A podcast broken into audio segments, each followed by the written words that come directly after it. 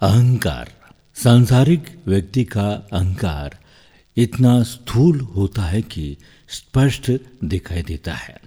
ज्ञान का अभिमान, धन का मत, पद का अहंकार, रूप का घमंड सिर चढ़कर बोलता है। संसार में संभवतः कोई भी व्यक्ति ऐसा नहीं मिले जो किसी न किसी प्रकार के अहंकार से ग्रस्त न हो। ये ऐसा व्यसन है जो वाणी, कर्म और व्यवहार सब पर दुष्प्रभाव टलता है।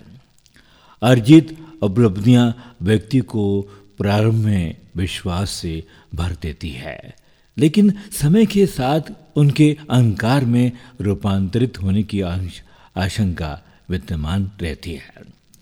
जहाँ धन, पद, ज्ञान और रूप आदि का स्पष्ट अहंकार नहीं है वहाँ भी दुमिल से कुछ अस्पष्ट अहंकार होते हैं। सात्विक व्यक्ति भी अहंकार के शिकार होते हैं।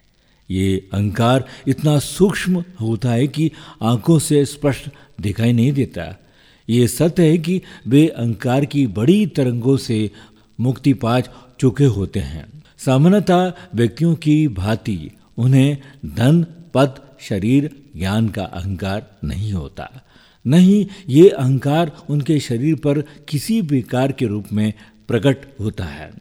ये अहंकार तो उनके मन के किसी कोने में सूक्ष्म रूप में बैठा रहता है।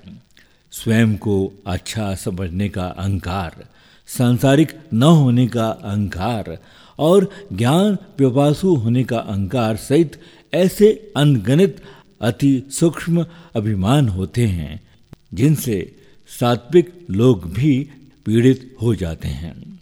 मानव रूप में जन्म लेते ही मानव होने का अहंकार मन की मिट्टी में जड़ जमा कर आता है। अहंकार ऐसा कोठा जमा कर बैठा है कि इसका सर्वथा त्याग करने में हमें लगता है कि हमारा अस्तित्व ही खतरे में पड़ जाएगा। अंततः हम ये कैसे स्वीकार कर करें कि हम कुछ नहीं हैं? अपने मन और शरीर के स्वामी तक नहीं है। वस्तुतः अहंकार दुर्वा की जड़ के समान होता है। सूख कर भी विद्यमान रहता है। तनिक भी जल के चीटे बड़े नहीं कि पुनः हरित हो गया। पूर्ण प्रबोधन से ही इसका दमन संभव है।